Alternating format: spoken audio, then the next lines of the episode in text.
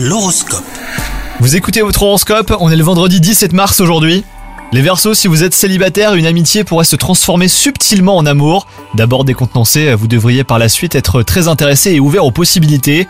Si vous êtes en couple, vous ressentirez de l'attirance pour une personne autre que votre partenaire, mais pas question hein, d'y laisser libre cours, pour vous la fidélité est sacrée. Au travail, vous vous sentirez confiant, mais les astres vous invitent à vous montrer très prudent. Si tout semblera aller pour le mieux, un événement défavorable sera pourtant sur le point de germer.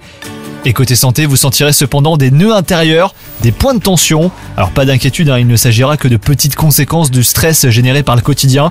Vous avez juste euh, simplement besoin d'un peu d'évasion les Verseaux. Bonne journée à vous